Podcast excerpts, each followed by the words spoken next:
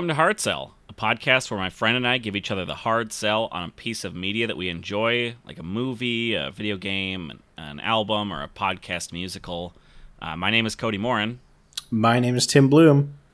And I'm Cozy Hanula. Now, Tim and Cozy, we talked about this off the podcast a little bit ago. I recently made it like a goal for myself to play through kind of as many of the Star Wars video games as I can, or Uh-huh. as many as I feel like. I don't really have a set goal in mind, but it got me thinking. And I've got a question for both of you, and I'm kind of curious what you'd say. Uh, if for some reason you were stuck in like a universe where you could only play video games from one franchise, what would you pick? One I'm thinking- franchise. Yeah, so like um you know, I'm thinking you still have access to other media, but like strictly for video games you get one. So as far as what I'm thinking, I mean you've got big franchises to choose from like Star Wars, Pokemon, Mario, Final Fantasy, Call of Duty, whatever. They all have their own sort of like mainline gameplay style, and then they all have a lot of them anyway have like spin-offs that can be very different you know, like you pick Final hmm. Fantasy and you've got like a stellar lineup of like mostly kind of A tier single player experiences, mobile games, and MMO, tactics games, one of my favorite rhythm games. Or you go with like Call of Duty and it's always like a really strong multiplayer formula. Yeah, interesting. I don't know that it. I mean,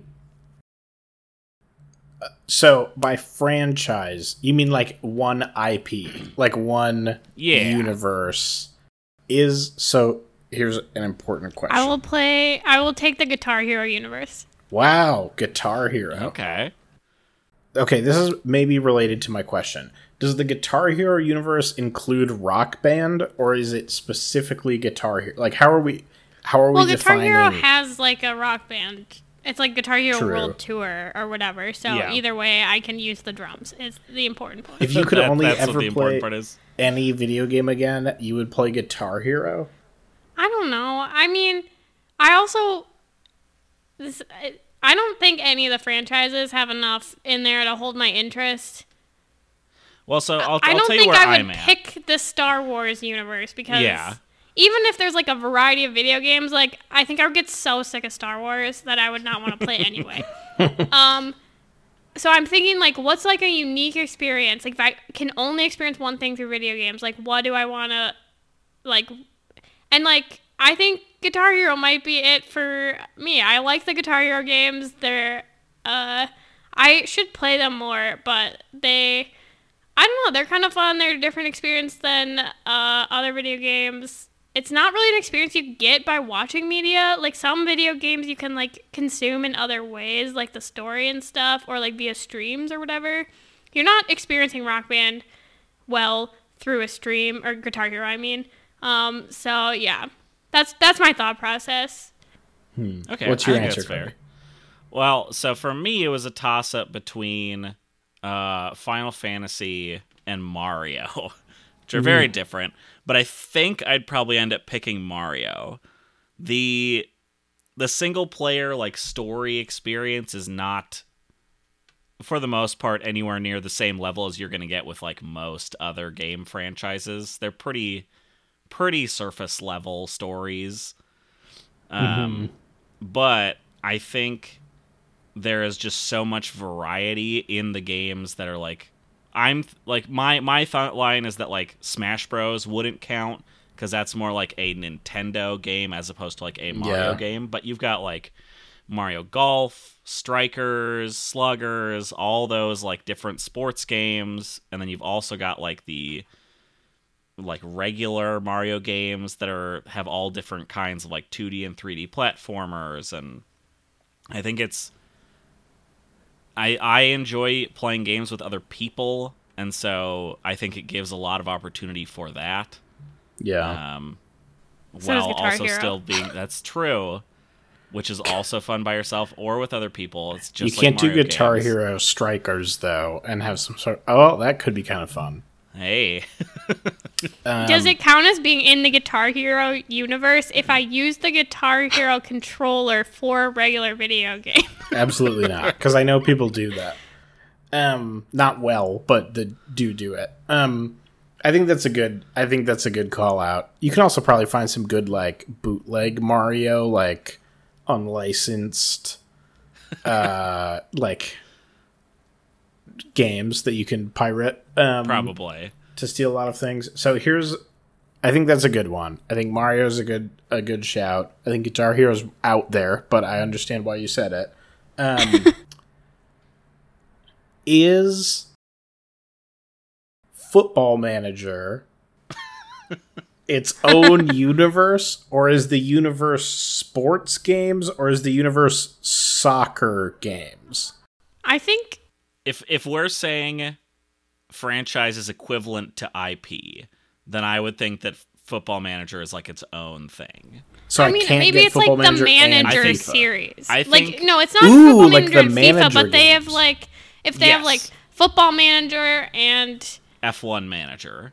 Yeah, like you can Okay. play all of those games. Or you could go Um, like EA Sports as the franchise, and you can Or play like- I'm not doing that. EA Sports. The games. backyard sports games is Hey. universe, obviously. That's a good call out.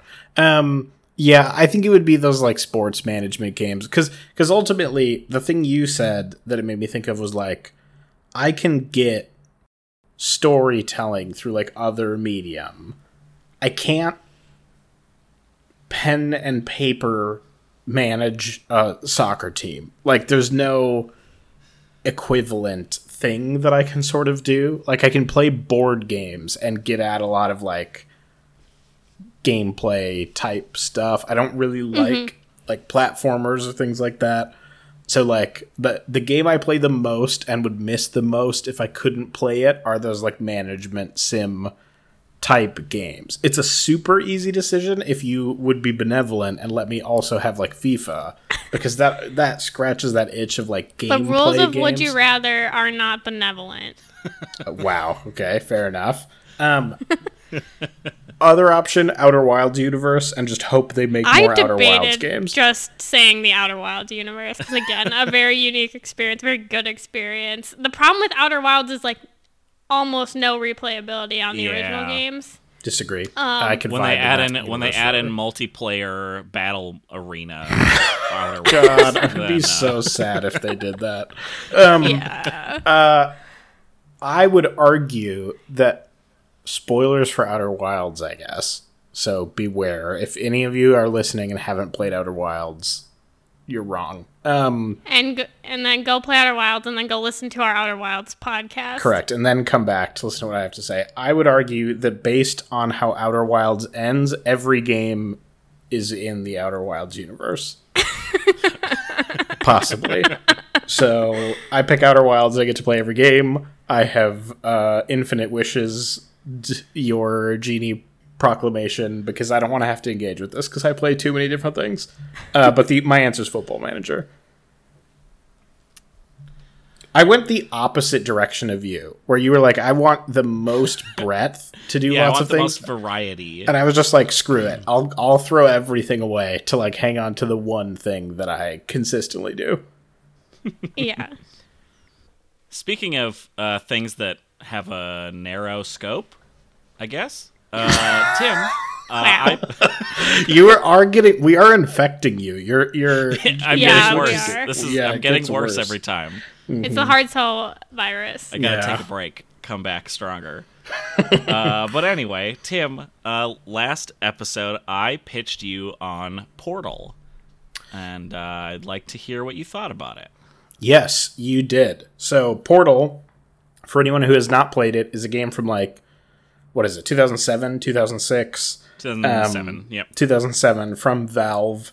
Um, the way the game works is your character you don't it's it's like a first person view so you don't see your character except in like mirrors or through portals um, but your character like wakes up and is told basically they are part of a science experiment there's like a very funny line of dialogue that starts the game you wake up in like what looks like a lab designed by Apple. All of the floors, like this, so clearly is a game that came out when like the iPod was big, and was viewed as like the height of design, where like everything is round and white.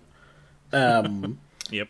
but like, but like you wake up and there's this line about like thank you for choosing to relax in the detention chamber like uh it's time for you to go through your trials and basically what the game is functionally is a puzzle platformer game where you have a gun that so I played on PC where the left trigger uh, pointed at certain walls or certain surfaces.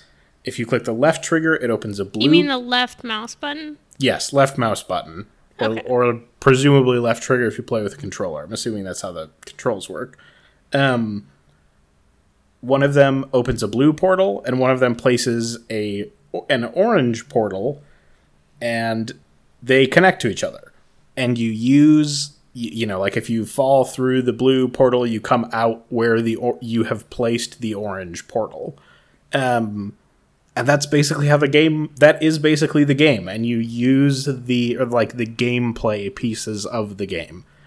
And you use like clever portal placement and portal sort of like mechanics of pushing things through portals or falling through portals or like positioning portals in such a way that you fall through them multiple times consecutively and build up momentum because you're falling continuously to like fling yourself somewhere.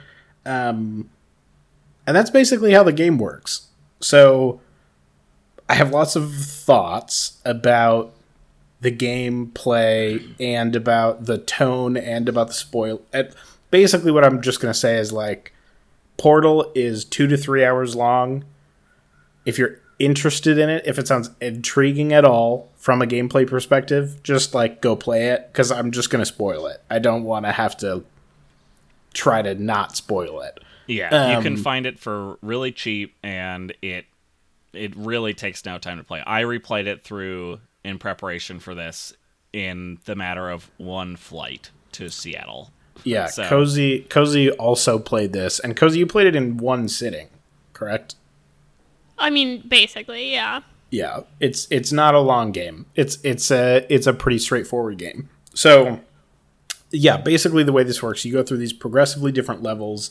You are being tested slash encouraged slash discouraged slash taunted by this uh, sort of like evil Siri voice that is, that is eventually revealed to be this AI who is uh, like experimenting on you, whose whole thing is basically like we've developed this gun, this like portal gun, um, and we need you to test it throughout the process.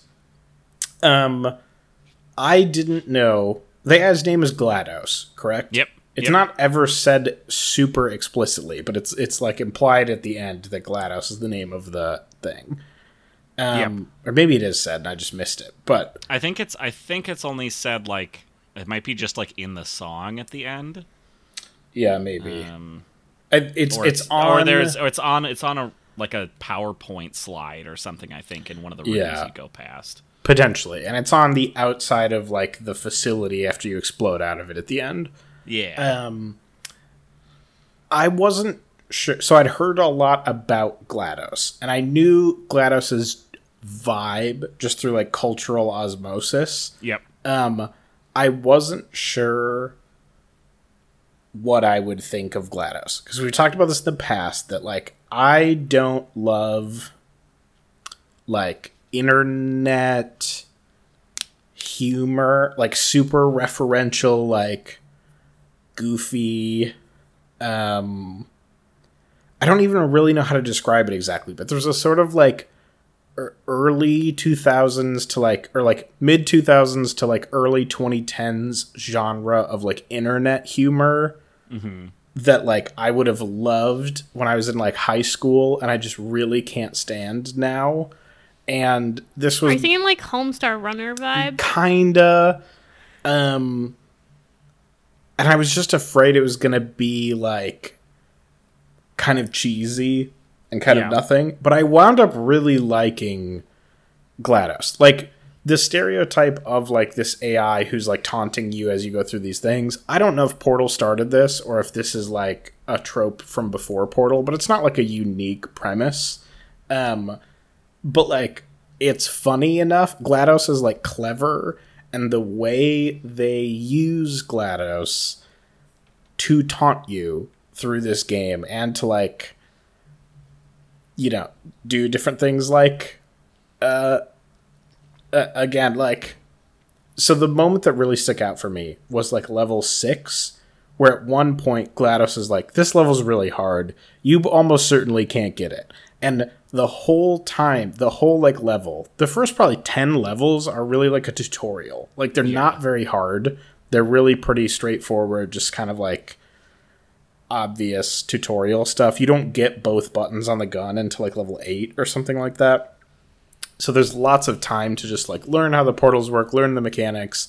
Towards the end of that sort of tutorial section, GLaDOS starts to like taunt you of like you definitely can't get this. Like don't feel bad. It's not your fault. It's our fault for making this too hard. Like it's there's no way, etc., etc. And the way it's done, there's a way you do that that I think is like dumb and like eye rolly and cheesy, but the way it's done was both funny and made me want to play it. Like it, it like worked on me in a way that I was like, no, I can, I will prove this fake AI wrong. Like, Yeah. it's it's one of the only times I've like wanted to solve a puzzle in a game to like solve the puzzle for the game as opposed to just like to move along in the story and like using this dumb jokey like AI in that way to like elicit that response from me is is kind of like that part really really worked on me. Yeah, I think I think they got really close, like towing that line of where like if they pushed a little bit harder, like it would have gone into that like a little bit too much space. Yeah. And I think, you know, you had mentioned like knowing about GLaDOS just through like osmosis. And I think it is one of those things that like as someone who was a fan of it at the time, yeah. like it got to be too much for me. Like it was just like overboard with like people fangirling over GLaDOS so Yeah. much. Um that like coming back to it now 10 years later since probably the last time I played it, like I could appreciate that again. Like the like hearing all these voice lines again that I hadn't heard for so long and like not having it be overplayed to death by people 10 years ago, 15 years ago. Yeah. Um the, yeah, I think I think they did a really good job of not of like they used her very effectively while you ran through. It's not like overbearing or anything like that. Yeah, for sure.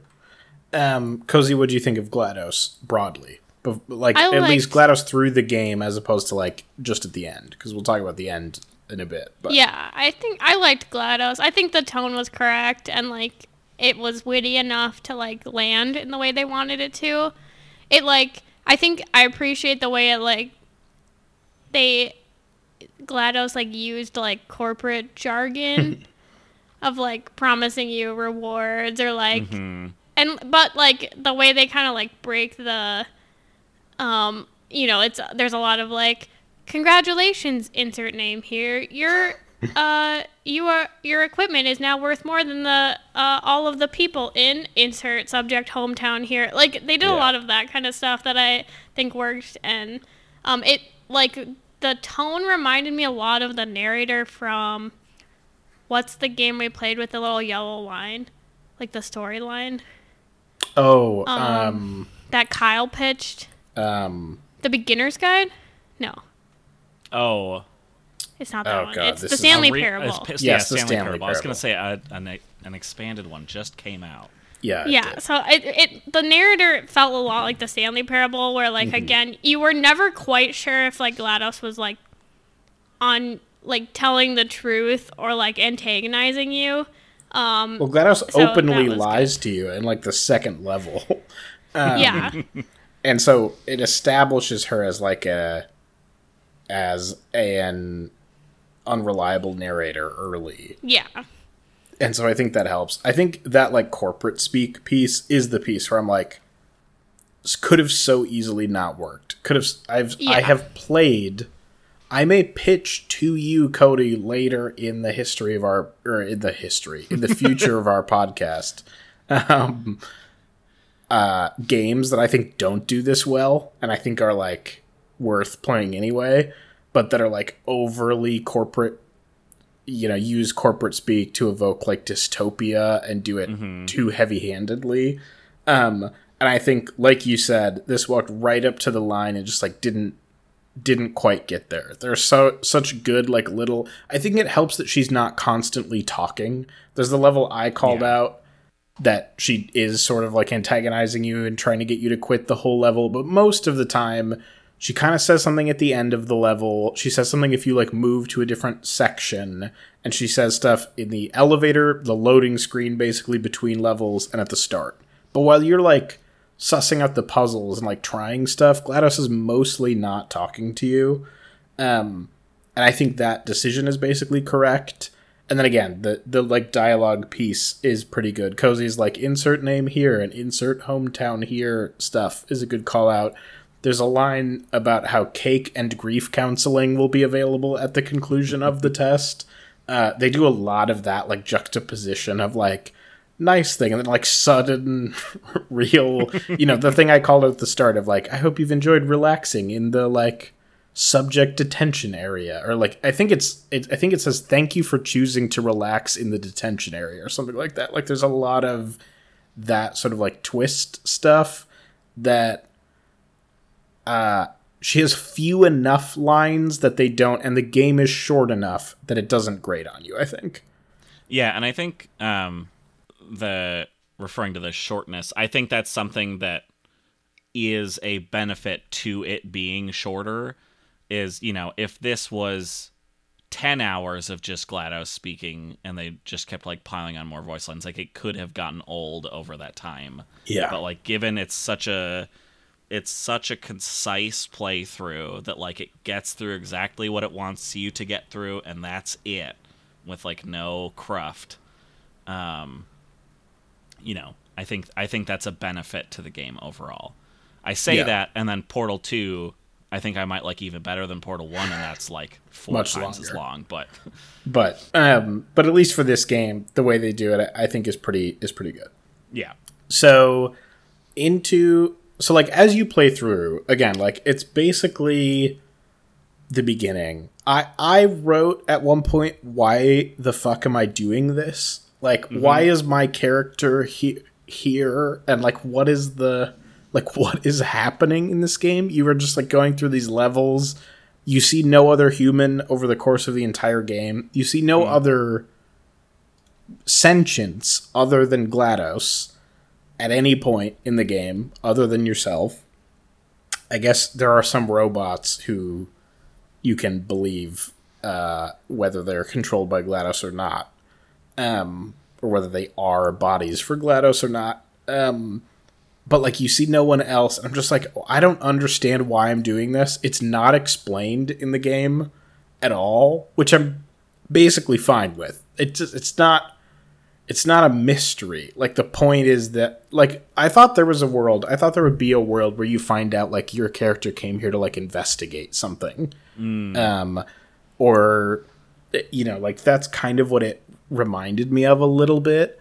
Um and it doesn't it never explains who your character is or like what their significance other than that they're a test subject that GLaDOS is running experiments on.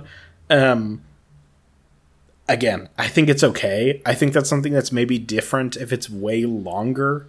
If it's if I'm like it, there's a world where it gets repetitive. If it doesn't feel like there's a bigger world beyond it, really. Um, but it's it's short and it's simple and it just like keeps it short and simple. It knows to not pack way too much narrative into like again what is fundamentally a puzzle game. Yeah. Um, and so I think I think that was kind of a fun, good call. I'm glad it's not a game where like I want to be reading mountains of found text. It's not an immersive sim, and it Yeah. doesn't like try to be an immersive sim. and I think I think more than anything, I'm guessing, I'm going on a limb here, that you probably haven't played any of the Half Life games. I have not. So Portal is set in the same universe as Half Life, and so I think more than anything, as opposed to like it telling some big story, I see it as just like adding more color to the Half Life universe more Yeah. than anything. Because like Aperture Science is a company that does like projects like this alongside another company called Black Mesa. Yeah. Um, and so um, I think, yeah, I think it just adds color to that universe more than anything. Yeah, I think so. I wound up looking that up later, post finale of the game, to figure that out. But you are correct that I've I have never played any of the Half Life games. Yeah. Um, so that is that makes sense. So as you play through, you're going through these different tests. It starts again. They're pretty simple stuff. Um, it introduces a mechanic of like this electric sort of like ball that bounces through that you need to like use your portals to like make the ball go into different areas and like hit a little target to like open up doors. Um, but if the ball hits you, you die. like you just die immediately. So like the tests get dangerous. Um, that roughly as they start to get a little bit more dangerous when you get the like cake and grief counseling will be available at the conclusion of the test. Um, and then it starts to introduce their like pools of acid start to appear at the bottom. Like, oh, like it's getting like legitimately like the danger now is like part of the test. Um, roughly around that time is when they also introduce speed.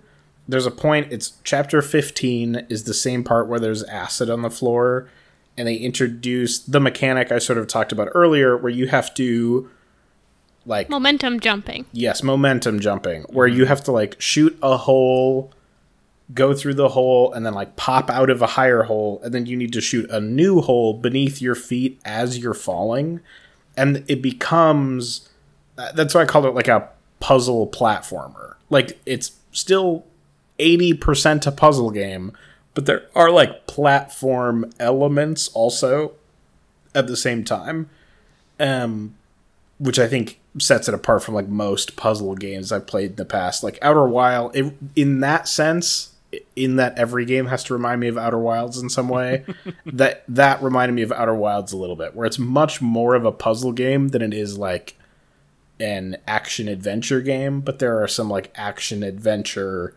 You know, you have to be able to do stuff fast. You have to be able to shoot while moving uh, it's not you know it's not literally just like solving the puzzle Yeah, there's a lot more that comes into it as you go, and it, you know, it all kind of culminates in a sort of speed challenge at the very end. But yeah um, yeah, it does. It, it eases you to that point, um, which I think is I'm which I think is something that the game does as a whole really well overall throughout the game. But yeah in general there's definitely like a like i said the, the first 10 levels were like very easy i, I mean i Yes. told cozy like so i played this in two sittings and i got through level like 12 or 13 okay, in like an hour yep, um, and I was like, so I looked up the how long to beat, and it says three hours, and it's very conclusively like three hours. And I'm like, so I can see that there are 19 listed levels because as you go, there's a little thing on the wall every level of like what you are of 19. And I'm like, I do not believe that the final seven levels are twice as long as the first 12. So, and I don't believe that I'm great at puzzle games. So, like, something's going to happen. Like, something weird. And the thing, part of what happens is the puzzles get more intense. After level 16 is when you first get placed into a live fire course where these, like, androids shoot at you while you're portaling around. You need to, like, knock them over and they explode. It took Um, me embarrassingly long to figure out you could drop a crate from above them. I was like Yeah. trying to drop them on each other, trying to like fall on them to like knock them off. And I was like, why am I not dropping these crates on them?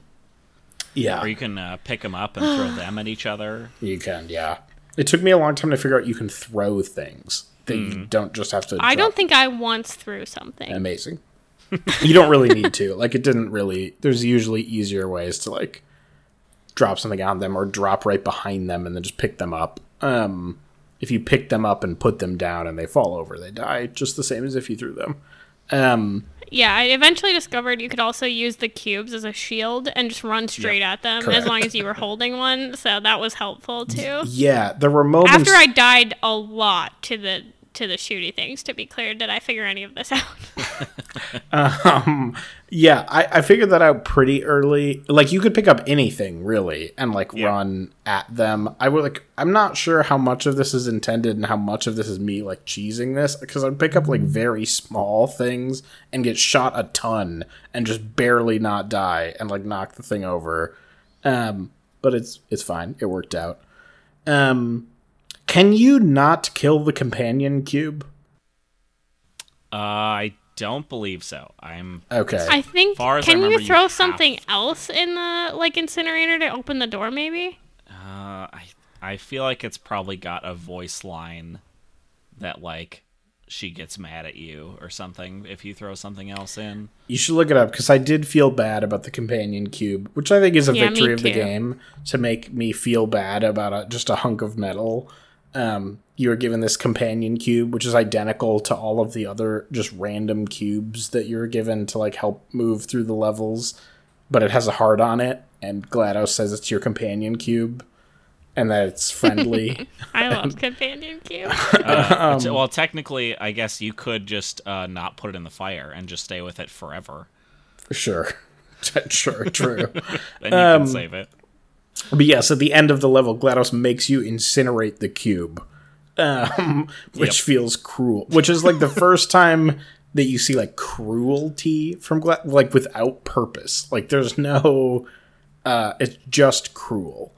When I Um, also kind of appreciated that I because I what I expected to happen was you were gonna have to sacrifice companion cube to like solve a puzzle. Yeah, And Yeah. instead, GLaDOS tells you to incinerate companion cube. Like For it's part no of the reason. experiment to like, per, like it's not you need companion cube in the fire to jump over something or whatever. Like it's uh, GLaDOS is telling you, or, and and then GLaDOS gets mad at you for killing companion cube to solve the puzzle. It's no GLaDOS is uh, telling you to kill companion cube. Yeah. Yeah, just like, oh, yeah, good job. You finished it. Now it's time to euthanize the cube to keep going. It's like, Yes. Yeah. uh, which is the same thing that happens to you in the end. But regardless, um, so it moves on. Eventually, you can start to see the like appleification of the lab kind of fades. There are pieces of the wall that are like broken. You can see behind it. It gave me very, very strong uh, Dr. Langeskov, the tiger, and the Yeah. Hidden Emerald heist game, or whatever that game is called, uh, which is a game everyone should play. And we should link in the show notes because it's 15 minutes and it costs like $1. um, but it's very I think funny. it's might be. f- I think it might be free. It might, uh, sure. Either way, you should play it. Um, and it gave me those vibes of like it's letting you peek behind the curtain a little bit. Um, again, very strong vibes that like something is wrong here. Um, level 18 of 19 is, Is where I almost quit the game. you almost quit the game. No, but I sincerely thought about needing a break. Which part? Isn't that the one where you had to like shoot the por- like ten portals in a row, Yes. climbing up these like platforms? Uh huh. And I like just died so many times, and it was right after the freaking things kept shooting me. I was just like, I can't. Um, I wanted a puzzle game, not a shooter. I where have I kept dying. I have a similar note, but with the word platformer put in instead of shooter. Instead where of shooter. Cody, you have snuck another platformer in front of me, and I don't forgive you. I have Um, indeed. I also Hey, failed I that did. part. I did tell you when I pitched it that it was a puzzle platformer. You so- did, you did. Um, but it wasn't really in that until that moment, or it wasn't that difficult until that moment when you have to like jump in a portal. Um, you basically have to like consecutively fall into five different portals that you're like putting all over the route at different times without missing any of them. And if you miss any, you have to restart. And it was so aggravating when I would like get a couple in, and then I would go through a portal, and then my camera would be like the walls all kind of look the same because it's a game from 2006. Uh-huh. Um, and so like I couldn't tell where I was like oriented, and then by the time I like figured out where I was in the air, it was like too late to put the next portal down, and I was like, oh my god. Um, so that part was frustrating, but I also hate platformers, so I think that ties in. um, level 18 is also the first time I had to look up a walkthrough. There is a section where you are you get basically like trapped in a room and a bunch of turrets pop out at you. Um, and so I got rid of all the turrets. I basically figured everything out in hindsight, but I like, couldn't figure out how to get out of that room. And there's a thing where like a you can press a button and a little like platform thing pops out of the wall, and you can like sneak Oh. behind it or like underneath it. And I'm not explaining this very well, but there's like a a little extendy arm that like pushes out a panel, and because the arm pushes the panel out, you can like sneak in the hole where that panel was and get out of the room. And that's like foreshadowed earlier in the game where you have to move behind a panel and one of these arms, but like I didn't see the arm pushing this panel out. Um, and so I truly just like did not know where to go. Um, like I, I didn't I, I wasn't like frustrated exactly, but I was just like I've I feel like I've touched everything and I just like don't see a way out. And so I looked up like a, a walkthrough of that level, and as soon as I like saw the the slightly different angle where you can see that this panel going out is one of those extendy arms, I was like, oh, I get that I need to walk through. But I just like didn't see that. There was no way I was ever going to just like intuit that that's what I had to do. Well, and yeah, because if I remember right, the button is like all the way across the room, and Yes. the panel doesn't stay out for very long, and you just have like a head-on view of that panel, Correct. so you can see it like pop out straight on and like tilt, but that's like it. yeah, if you're not next to it when it's happening, you you wouldn't know that it needs to be pushed out, or you wouldn't know very like easily. And so that I like played with it for like ten minutes, and I was just like, I just don't. I'm missing something. Like I just Yeah. don't know where I'm going. Um, but that's the only that's the only part in the first 19 levels um, that I needed to look up a guide, which felt like a victory for me. Um, at the end of level 19, you get put on like a little conveyor belt. Um, again, you need to like go quickly um, to like not get knocked off this conveyor belt and use portals create creatively to like stay on it while it moves as like hazards go across it. And then you're told you win. And then the little platform you're on turns into an incinerator. Like it, it turns the corner and starts heading toward an incinerator. And GLaDOS is like, good luck. Like, or thanks for playing. Like, it's been nice knowing you. Time Yeah, to like- like kill you now. Yeah, basically like, hey, just uh, be glad that all of our technology is safe up to like four thousand degrees, so that the the gun will be fine. Yeah, the gun will be fine. Um, you of course use portals creatively to escape, um, and then there are basically five levels of you like climbing through the air ducts of this facility and trying to like escape GLaDOS as there are androids and like rocket launchers shooting at you. Um, as GLaDOS like yells at you slash tries to bribe you with cake to stop running away slash tries to Tries to you befriend you by being like, "Wasn't it funny when I pretended I was gonna kill you?" yeah tries to tell you that she's throwing a party for you and that you should just stay put until someone comes and handcuffs you to lead you to your party um and you sort of traverse through the back end of this facility uh, this is the only other part where I looked up a guide. I looked up a guide once or twice because I truly could not tell what I was looking at in some of these levels. Where I was Yeah. just like, I don't. Every wall looks identical to me, and I like Yep. cannot. I have no sense of direction. I like don't know where I'm going. Yeah, it a lot there was a number of sections that aren't like super intuitive as to where you're supposed to like what direction you're supposed to be heading in exactly. But Yeah, I think that's part of what I learned about myself playing this game is like um I didn't ever really like lose patience with the um portaling puzzles where I could like see all of the mechanics of a puzzle. I could see all the different walls that I could bounce things off of. I could see how they interacted with each other, but I just hadn't like figured out how to manipulate them the way I needed to yet. Um I never felt a pull to like look up a guide in those parts. The place that makes me so quick to like look up a guide is when I feel like I'm missing something. Where I'm like, I have looked at this and I don't know if I'm on the right track. Like if I'm looking at it and I'm like, I know I'm on the right track. I know I haven't like missed a thing. I just haven't figured it out yet.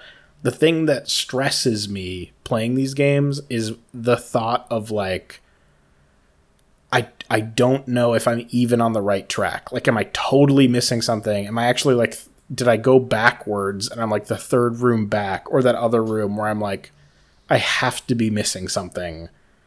It can't possibly be that I'm just like too dumb to have figured out the solution. I think I just literally like didn't see something I needed to see. And like those are the pieces that are frustrating. And I think like every puzzle game has that to an extent that I have played. Um and this had it relatively few times, but it's those moments that like made me not have fun in those moments. I and I play a lot of puzzle games, and I don't think there's one I played without looking something up on Yeah. a guide. Mm. Like I do think that's just kind of inherent to like the genre a little. Is there is a part where like you are missing something, or you are like you are just not gonna be able to like solve it. And I think the more I've played puzzle games, the better I've gotten at figuring out when I am stuck or when I am just like haven't spent enough time on it. Yeah, because at the end of the day, like Yeah. The thing you want from a puzzle game is to feel like you spotted something that was hard to spot and that you like yeah. sussed it out. But what is hard to spot, or like you know, there are probably some people who would have a, have had a much easier time orienting themselves in the air than I did, or like people who had a much easier time navigating. I have a famously horrifyingly bad sense of direction, and so like when I'm Yeah. And okay, cozy, like you don't need that. Yeah, there was uh Cody, I know you haven't finished Echoes of the Eye, but there were parts of Echoes of the Eye where I had to be the controller because Tim couldn't figure out where we were ever. okay. Um, Well, and I think you know part of that like sense of direction thing.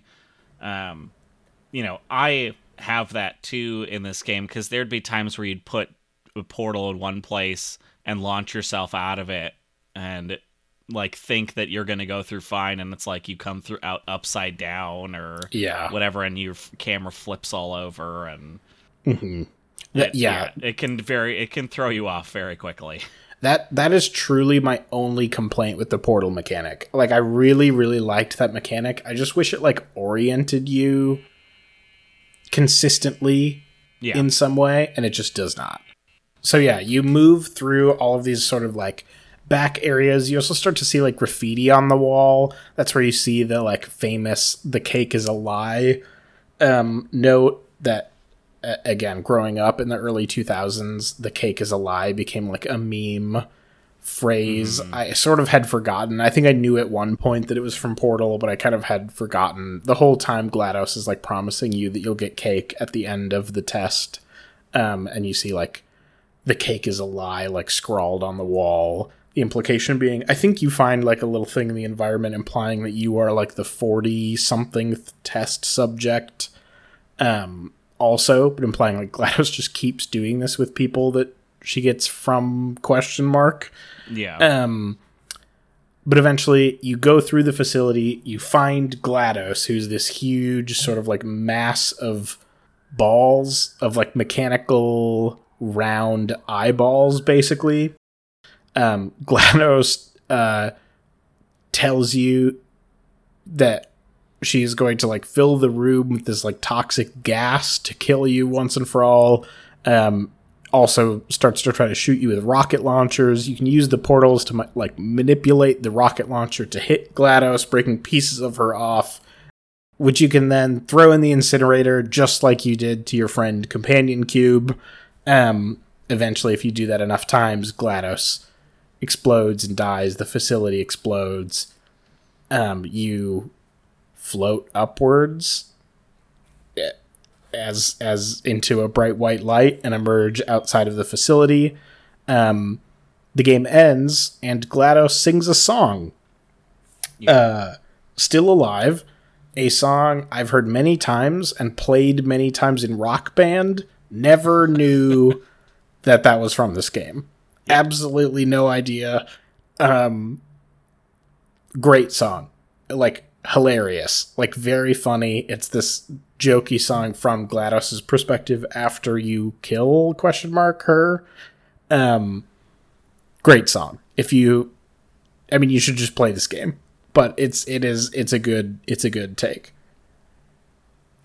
Um, overall, like I think that boss fight was really good. Like it's it's not that hard. Like it's not a super. I I didn't understand that it broke a piece off that I needed to throw in the incinerator. So I like hit GLaDOS with the rocket launcher once, and then I spent like it's it's also timed. You have six total minutes to beat it.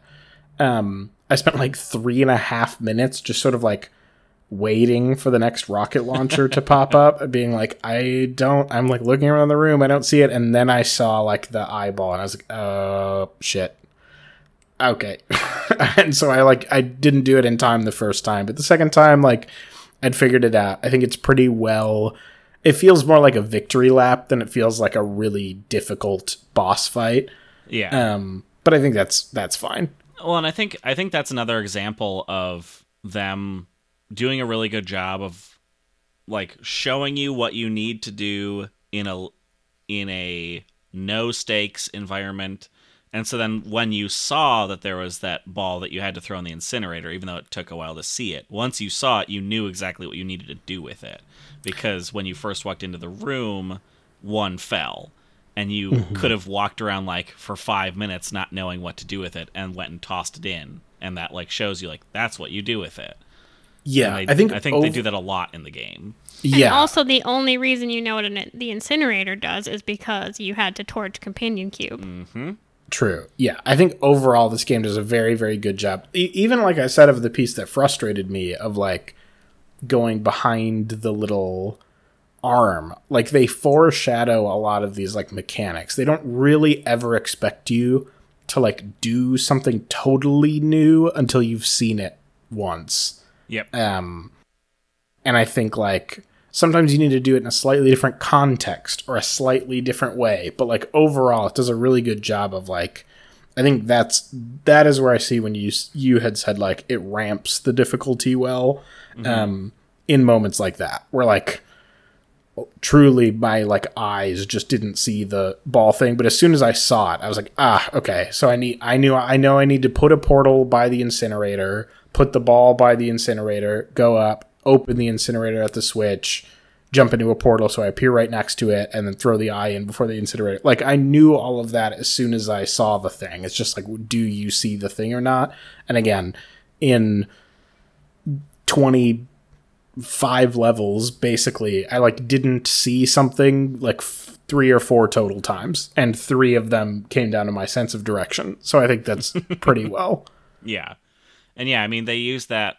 Like the the other th- time I thought that that was notable was with like the rocket launcher. I think you walk into Yeah. a room and it aims at you and shoots at you and it breaks the glass. And so you learn like okay, the rocket launcher breaks the glass and it aims at you, and you see glass on the opposite side, yeah and so you know you can it you learn in an environment that was no stakes because it can't kill you on that first shot that you can run around and it'll target you and it can break the other glass and then you've now learned that you can control where the rocket launcher is firing. Yeah i think it does a good job of that. Um i think that's most of the stuff. I also wanted to call out uh the music in this game was really good. Um it's got a really really solid pretty like low impact sci-fi synth soundtrack that's that's I, I think nowadays I consider it conventional. I don't know how conventional it was, you know, 15 years ago. Um, but like it just does a really really good job. When you're heading towards the incinerator the music in that moment is really good. It, it's not a game like outer wilds where it's like trying to make the music part of the thing. Um, but the music it uses is really well done and still alive. Again great song great lyrics very funny. Um, so i think that i think that piece was really good too but yeah i think that's the those are my big thoughts cozy anything else from you playing through that you wanted to talk about No, I think overall it was a really good game. I'm glad I finally got around to playing it. It's been on my list forever. Well, good. Yeah. the The other thing was, um, you had called out uh, earlier, like around like level I don't know, fifteen or sixteen, that you had seen a part where like one of the little arms was stuck open. Did you like figure out that you can go into those rooms beforehand? Yes. Yeah. Okay.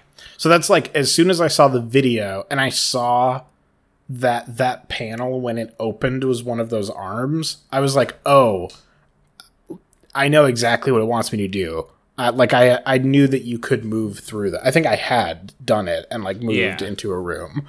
Um, yeah, because you got like a glimpse of some of that like writing on the walls and stuff Yeah. like that. Yeah, that's like the a little bit first ahead of mm-hmm. time. Yeah, I think it's like again, I think it's like 15 introduced the acid. I could be getting this wrong, but I'm pretty sure it's roughly 15 introduced the acid. Level 16 is the live firing one, and then from there through 19 it gets progressively like creepier and like Yeah. dystopian and like run down. yeah, like glitchier too, because like the one Yeah. where it's stuck open, it's like trying to close, and there's a bunch of the like cubes in the way that it can't close. Um, but yeah, Yeah. It, it part that part reminded me of like an escape room that hasn't been put together well. You know how every every like third escape room you do has like a Uh-huh. couple pieces where it's like this is like a little bit broken. like this is a, this doesn't quite work. It uh it gets more and more like that towards the end of the game. yeah. Well, cool. I think all that's left is uh, for you to give your final verdict. So, Tim, uh, would you give Portal a ya or a nah? I would definitely give Portal a yaw. Um, there's still parts of this game that I. It, it hasn't sold me on puzzle games as a construct, nor definitely not platformers. Um, I definitely liked the puzzle parts more than the platform parts. We'll get there. Um, okay, you keep telling yourself that. Um, but like, I haven't played a puzzle game before that made me want to, the games I really like, like Football Manager. You constantly find yourself going like, I'm just gonna sim through one more week. Like, I'm just gonna, you know, you're playing Civ and you're like, I'm just gonna do one more day. Um, multiple times. The first session, in theory, I told myself I'm just gonna do the first ten levels and I wound up doing 13 because like, ah, I just want to see one more level. Like I just want to do one more thing. Um, and I think I already talked about like liking the story generally and liking GLaDOS, but like I haven't played a puzzle game before. Again, I don't really count Outer Wilds as a puzzle game. Um, I I haven't played a game like this that made me want to keep playing it as opposed to want to just get through it. Um, so yeah, I really like this. It convinced me to add Portal 2 to my to-do list, so I will play that at some point. Um, so yeah, I, I thought it was really good.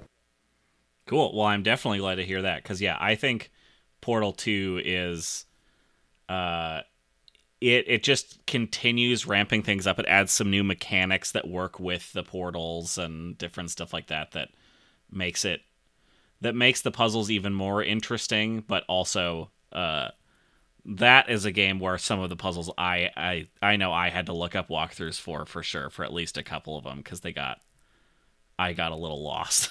Yeah, but I believe it. Awesome. Cozy, I'm glad Cozy I'm you it. assuming I'm assuming you're a yaw. That's because you already said you liked it. Yeah, I'm a yaw on Portal. Nice. Cool. All right. Glad to hear it. Is that your transition? Glad to hear it. I Seems don't kind of know. Anticlimactic. Let me think. Nothing's better podcast audio than one of the hosts saying, thinking in silence.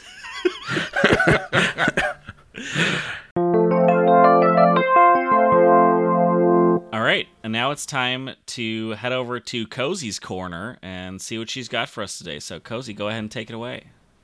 All right. Um. So today's podcast middle segment is titled Cozy's Rapid Rants.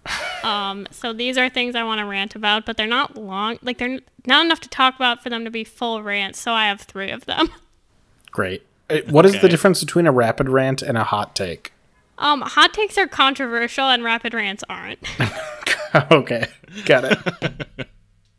I mean, maybe they will be. We'll see, I guess. I feel I like a hot so, take though. is usually like a it's like a one sentence thing. When I think of a hot take, I think of like a, a really really quick thing. True. The the Whereas I feel like- of rant Rapid rant feels like a three sentence thing. makes sense. That's Some where of I'm these at. are not three sentences.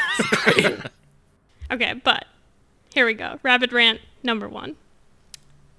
Why does every true crime story need to first be an investigative article, then become a podcast, then become a documentary, then become a docu-series, and why do I feel compelled to watch them all, even though I know exactly what the story is every time? I truly have Are- no idea what you're talking about. Are you, are you saying that they're all like retellings of the same story, just like Yeah, in different formats? And I feel like there's been a ton of them lately. For example, the staircase. Are you guys familiar with the staircase? no. I am not. I'm familiar Oh, with a no. staircase. Yeah, there's I a the documentary concept. from 2004 that got popular, I think, in like 2012, 2013, when they released additional episodes. Slash, it became it came on Netflix at some point. Um, it's just a true crime story. This woman was found dead at the bottom of a staircase. Her husband called 911. They, the police came. There was a lot of blood, so they charged him with the murder.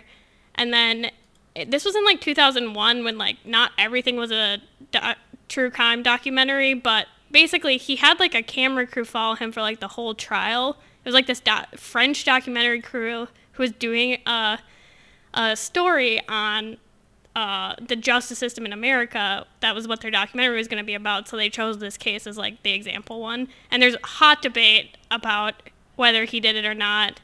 Um, there's like a really famous fan theory that's not even mentioned in the documentary that like a barn owl came in and like attacked this uh, his wife and that's how she died at the bottom of a staircase. Um, there's like twists and turns in this documentary. Uh, like it turns out that someone else he knew was found dead at the bottom of a staircase. Um, it's like the he ended up. It's like a like their neighbor from when they lived in Germany, whose kids he ended up adopting. She was also found dead at the bottom of the staircase, so that adds another like wrinkle to this case. Anyway, this isn't a rant about the staircase. Sorry. So what is I the thought- rant? I've lost the plot a little bit. Okay, so this is this just happened with the staircase. The staircase is a documentary. That's how most people know it, but it also just came out on HBO as a docu series, a docudrama. So it's now like a fictionalized retelling of the staircase. Uh already a documentary series. So it doesn't need to have a docudrama. Like we already know exactly what happened because it's a documentary. like it's an eight episode, I think it's 12 by the time they release the second part. Like docu series about this case. Like everyone knows everything about this case. But for some reason HBO decided to produce a docudrama and I felt really compelled to watch it and then rewatch the docu series. Why? Why are they doing this to me? Because they know you're also going to just- watch it and they get money. I know. There's like the Inventing Anna one just came out too, where it was like, again, a lot of these start out as like these like in-depth investigative journaling articles that of course I've read, and then they become like podcasts, which of course I've listened to, and then it becomes a documentary, which of course I'm gonna watch. Now they're all docu series on Hulu, which again I'm gonna have to watch. And I have to reread slash watch all the other things to remember the story even though it's all the same story. I know exactly what happens in it. I just feel like every time they repackage it, I'm gonna consume it again. I now see why they're doing it. It's because I will yeah, continue this is to the reason. You've answered your own question within Well, the yeah. so the question But it's is: Is it for people like you who will consume all of them, or people like me who would certainly only consume one of them? Which one though? Mm, that's a Like, good what question. format are you most interested in? Not the article. Too much reading.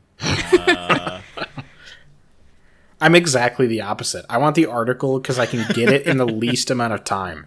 Because I get the thing in 10 minutes of reading and then I'm done. And I don't have to spend hours watching a show or listening to a podcast. Yeah, I don't want to spend hours either. So like if there is like a an hour and a half documentary, I think that would be what I would go for. Sure, sure. I certainly wouldn't watch the fictionalized docudrama. So your rant mostly, Cozy, is at yourself for getting hooked every time. yes. Um, I and I don't know what it is. I think I, I this happened with the the OJ when all the OJ like documentaries and docudramas came out. I rewatched slash listened to podcasts about that case again because I'm sure I've like consumed media about that case before. I don't even care about the OJ trial. I think it's like overdone. But I was I was curious how they would portray it in the media. And I think that's the part that like keeps me specifically coming back because it's like I know they don't have new information to share through this new medium Yeah. or I would know about it because again like the staircase you would is know. a pretty popular like most people who consume true crime media are familiar with the staircase because As far as like murders go, it's a popular one.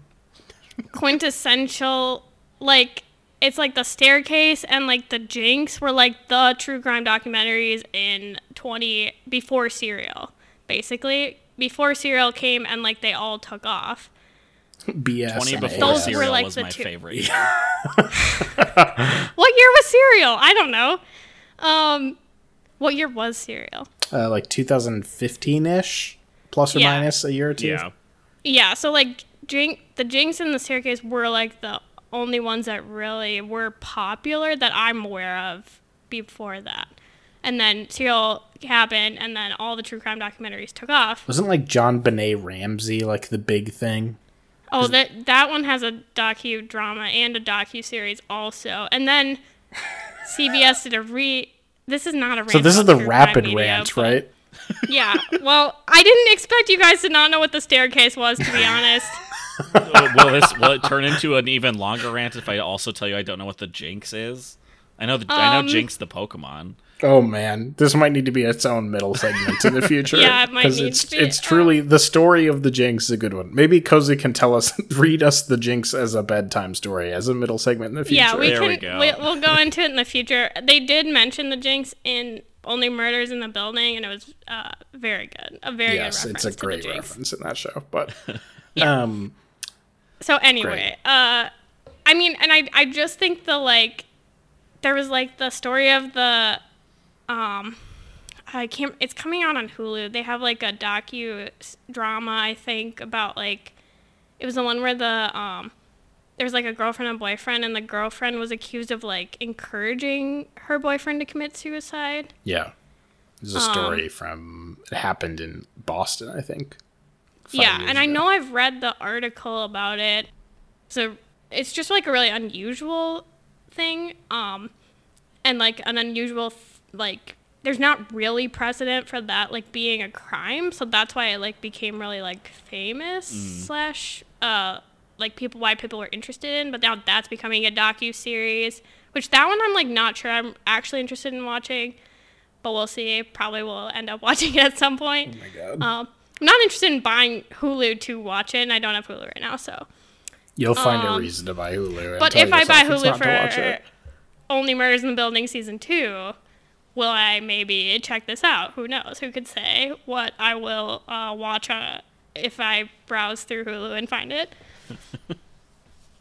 anyway, I just don't. I don't know. I feel like I don't understand why people keep coming out with them, but then I also keep consuming them. So it's just true crime is weird. I feel conflicted about liking it. End of rant. and yet and yet will endlessly reconsume the same stories. Endlessly. All right, so that was rant number 1. What do we got for number 2? Okay. Um, I really think this one will be shorter. Um, Sure. the best viewing experience I've had in a very long time is the season one finale of Severance. Interesting. And I'm upset that you guys haven't seen Severance yet because I can't talk about it because it's spoilery to explain why it is so good. But it was just like so engrossing, incredibly compelling, such a good finale of a show for ways again I cannot explain. So um at some point you will need to watch Severance so we can talk about it, but it was so good. It was just like I have not felt as engrossed in a TV show in a very long time. It is uh, it is very high on the list. Wait, so is the rant that you're mad that we haven't watched it? No, the rant is that it's really good. Um, I just can't talk about it. Oh, I see. I see. Okay. Got it. It's both. It's both. It's really good, and I need you guys to watch it so we can talk about it. All right. All right. It's on the list. It it is on the list. Okay, well, maybe in 2023 you guys will get to Severance. Don't Hey, set my- your I- bar too high. I I tend to get to things. It's I don't usually make a hundred Careful. item long list like Tim. I will have a a What was your three s- item how- list. How long is your Star Wars video game list uh, That doesn't that count. you mentioned at the top of the podcast? that doesn't count. Okay. There's only like Rapid rant. 150. Yeah. Okay. All right. Rapid rant number three. I've been wa- I watch a lot of competition reality shows while I do other things like Great British Bake Off, Project Runway, uh, that Lego Masters show, etc. The worst part of those shows are the host and any segment designed for the host to be quote unquote funny. And the shows would be a lot better if they just did not have the host try to be funny. I 100% agree. I think this is the most true in um, what's the one with Nicole Byer where shitty bakers bake things shittily. Nailed it. Nailed it. Nicole Byer is funny, is like a funny person, and the show does not do a good job. Like it never sets its hosts up to be No. anything other than awkward. Yeah. No, because it's all like it's all like pun based humor primarily. It's like there's just like these people are like funny like improvers and funny as like people. They're not funny when you like set these weird things up for them to be funny. Like Nick Offerman and Amy Poehler have a reality show called Making It, where or I think that's what it's called. I think it's making it something Yeah. like that. and it's like uh they have like DIYers on and they like have a bunch of challenges. Any Amy Poehler and Nick Offerman, both incredibly funny actors. In that show, not funny. Anytime Yeah. it's just the two of them on screen, it's like not it's just like it's not what I'm there for. It's not well set up for humor and I just feel like it would be better if they just let them host the show and not worry about trying to like have them have segments or have them try to be funny cuz it just like ruins the rest of the show. Like the part that's interesting about these shows is watching these people who are like good at a thing do the thing well. That's what I'm here for. I'm not here for these non-funny segments. Yeah, I just I'm not sure who the who the audience is for those segments on the shows. Yeah. Like it just I don't know who they're adding the color for exactly. Cuz yeah, I mean you you can still have them host and they're, Right. you know, big enough names that they're going to draw people to the show. But Right, and if they can like riff with the guests, like there's something to being a good like host on these shows or like I think Project Runway actually does this better because they the hosts in Project Runway don't try to be funny. They are just there to like do a good job hosting and like judging the show. Like you have like Tim Gunn who just like is there to like support and advise the like contestants and stuff and like Tim Gunn is not trying to be funny ever. Sometimes Tim Gunn is funny, but he's like not doing bits. He's just like being a person. yeah. Um, and like that's that's the part that's like, I think that is one of the shows that like does it well. Um, and then there's the other shows again, like that have funny people and then insist on just making them fall flat on their face with these unfunny premises. Yeah. Well, yeah, because I mean, you you think of, you know, I think of shows like Taskmaster or another one I had talked about when we talked about that, which was eight out of ten cats does countdown, where like the host does a lot of jokes and stuff, but it's primarily a comedy show. Yeah. So like it's oh it's the right setting for that, where like you Sure. want the host to be there telling jokes and like doing bits and stuff, but yeah, when you're tuning into Lego masters or something like that, and you want to watch these people build crazy Lego sculptures and stuff, like You don't want to see Will Arnett making bad puns, right. which he does constantly. Yeah. Is it possible really that some of these people are, you know, like Nicole Byer, I think is given absolute shit to work with. Um, on, I nailed it. I always want to say worth it, and that's not correct. Um, I, I nailed it. But some of them, like, is it possible Will Arnett's not funny? Is it possible he's like an actor and is given funny lines, but isn't that funny in real life? oh, I think almost certainly with Will Arnett, having watched the Lego Master show. Yeah. because he interacts with the other humans on the show like he's a character. And I feel like that is just how he is all the time. Like it's as if you Sounds lived with his character on Arrested Development. Um and I think that is a lot. Yeah, it sounds like a nightmare. Yeah. I don't know how much of it is a bit or like an act he is putting on, but I suspect not all of it. anyway, that was my third rant of the rapid rants, and some of them did go longer than anticipated. yeah. Yeah. Yeah. I don't know if I'd describe all three of them as rapid, but I would describe At least half one of of, them. one as rapid, but that's okay. They were good rants. You gotta end it. You're you host the Oh. middle segment. You gotta do something to transition us. but um, thoughts? this whole episode is just Uh, This is be a mess of really terrible transitions across the Not board. good. Yeah. All right, Tim. Now I'm going to hand it over to you. Uh, what do you have for me this week? Yes. So last week, you had mentioned wanting to pitch me something that I wouldn't reject, hopefully, because you maybe you I don't remember if you mentioned this on the podcast or off the podcast. Um, because I have rejected a number of your or nod a number of your pitches. Um, I don't think you have nod one of mine yet. Um, I'm going to choose to believe that it's because I have immaculate taste and not because I've only pitched you softballs. Um, so this time, in an attempt to stretch my wings, instead of pitching you one thing, I'm going to pitch you four things. Um, and we four very different things, and see your thoughts. So Okay. I have four albums in the same way that you pitched me four musical albums in the past.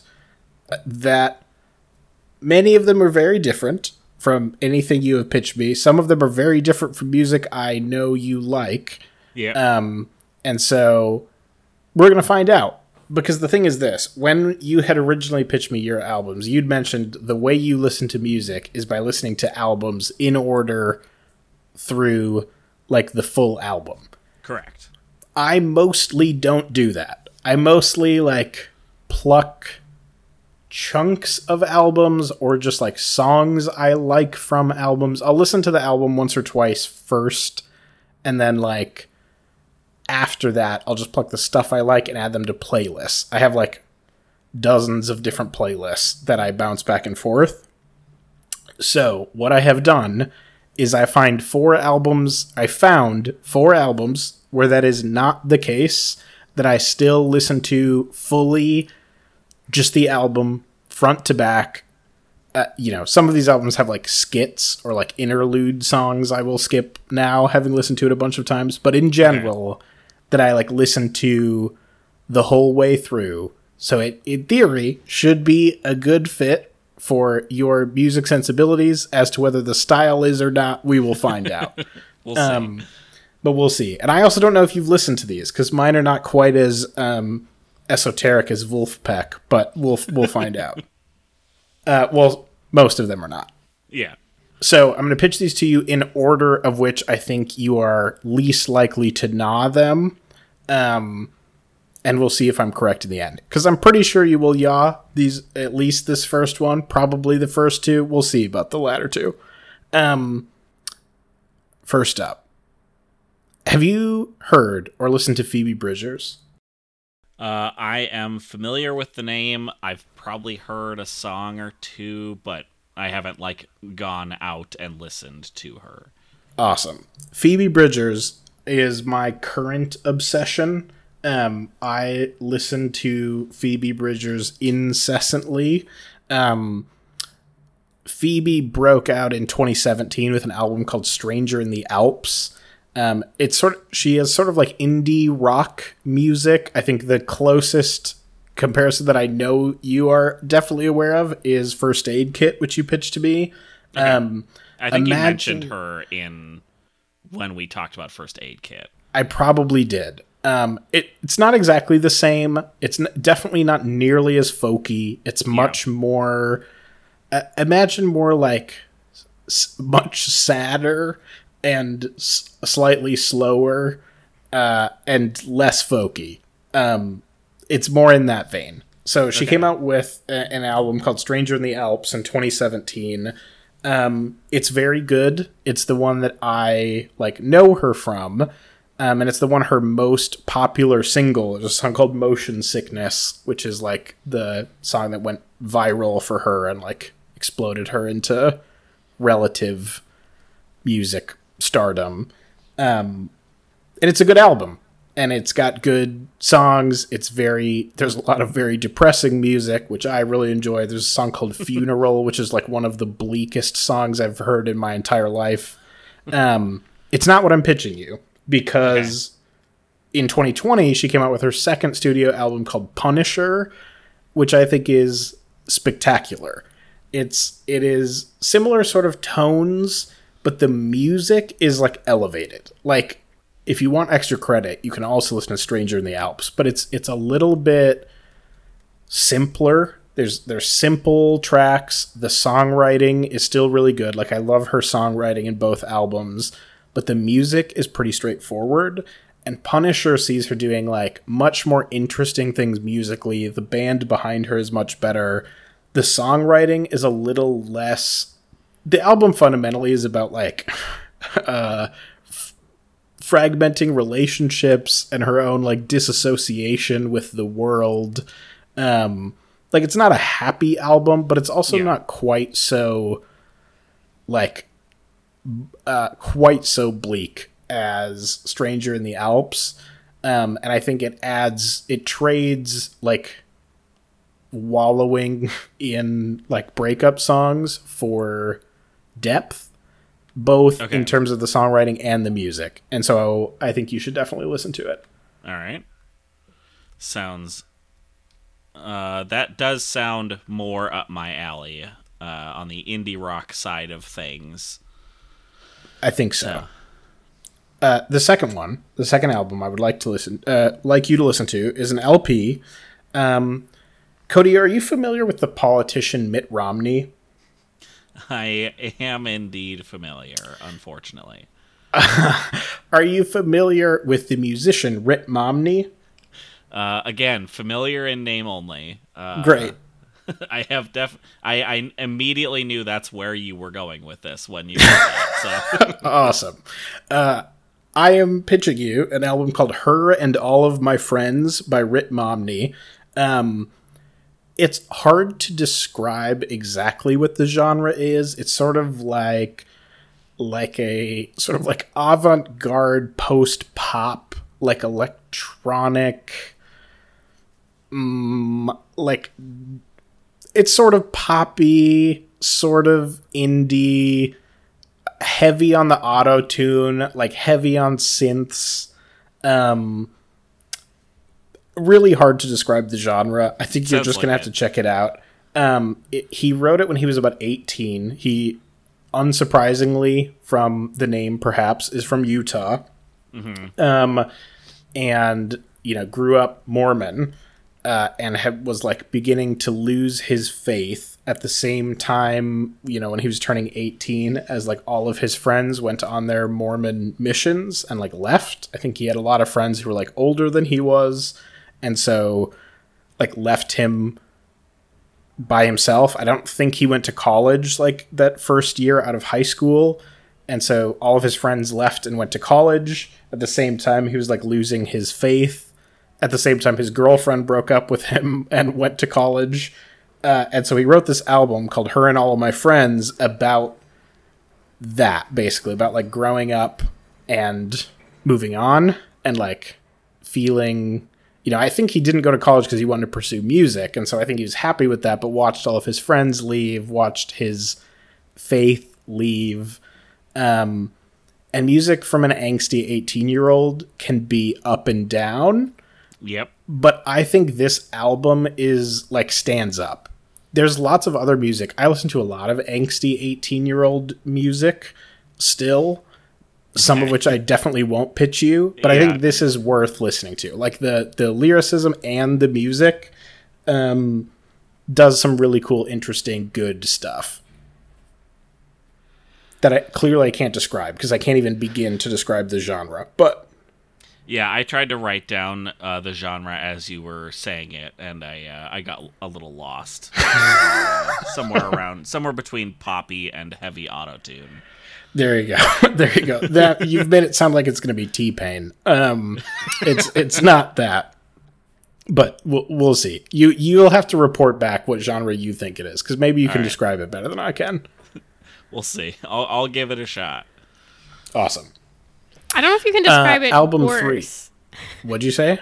I don't know if you can describe it more ambiguously, so you you might as well take a shot at it. Great. I well, I googled around to try to figure out. He's not big enough to have a Wikipedia page, so that is normally what I would look at.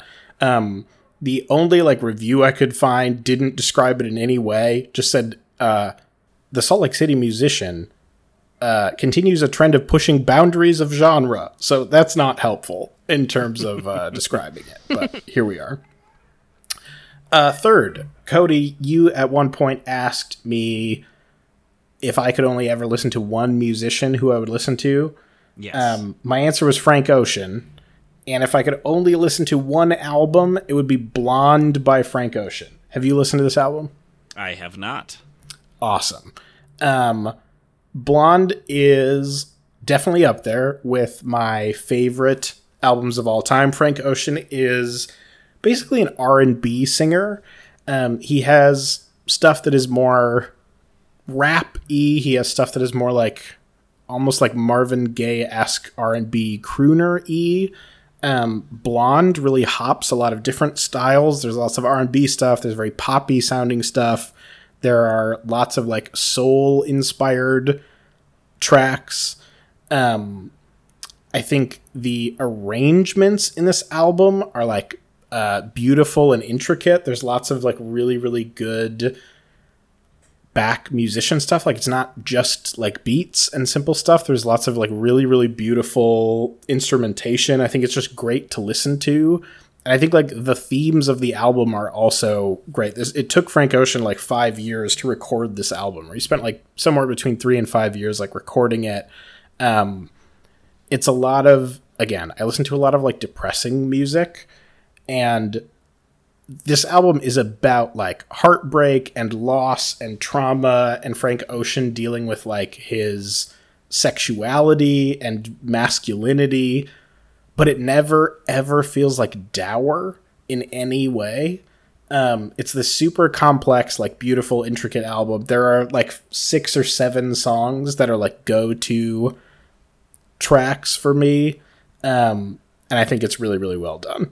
Yeah, it'll be interesting to uh, to listen to some of these because you know I'll, a lot of times when I listen to music, I don't focus on the words. I I don't really he- listen to what they're saying a lot of times, um, and so. Uh, but I will uh, I will do my best on at least one listen through to actually focus on that.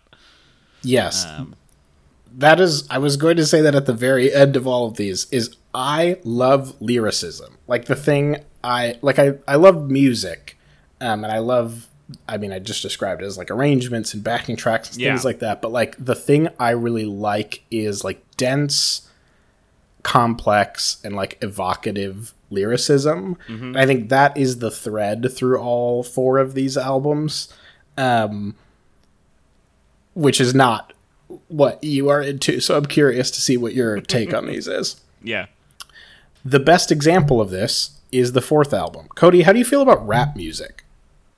Uh, it can be hit or miss for me, but there I have definitely gone through stages, especially after rooming with you in college, because I just you know I besides when like my brother would listen to some and we would drive in the car together, I just didn't wasn't exposed to it a whole lot, and so um, but So, uh, there's there's some albums that I'm that I've like listened to a lot. Uh, like I don't know, My Beautiful Dark Twisted Fantasy, I think, and sure. Yeah, there's there's some good ones. I think uh, Kanye is an interesting example because his music. It doesn't surprise me that like of the rap you would have listened to that like Kanye is what you would pull because it's a little. Uh, the lyrics matter less, especially like late Kanye. Yes, Early Kanye had something to so. say. Yeah. Late Kanye, mid to late Kanye lost the plot a little bit, and still like really good. At late Kanye lost the plot a lot, but uh, like mid to late Kanye lost it a little bit. But the the music stayed immaculate. yeah, Um, like I said, the thing that I love about music is lyricism and like in depth, complex, intricate lyricism. And so, of course, I'm going to pitch you an album by Kendrick Lamar uh, called Good Kid, Mad City, which I'm sure I know for a fact because you roomed with me in college that you have heard tracks of yep, um, and that you've heard pieces of. But I think the album as an album stands apart.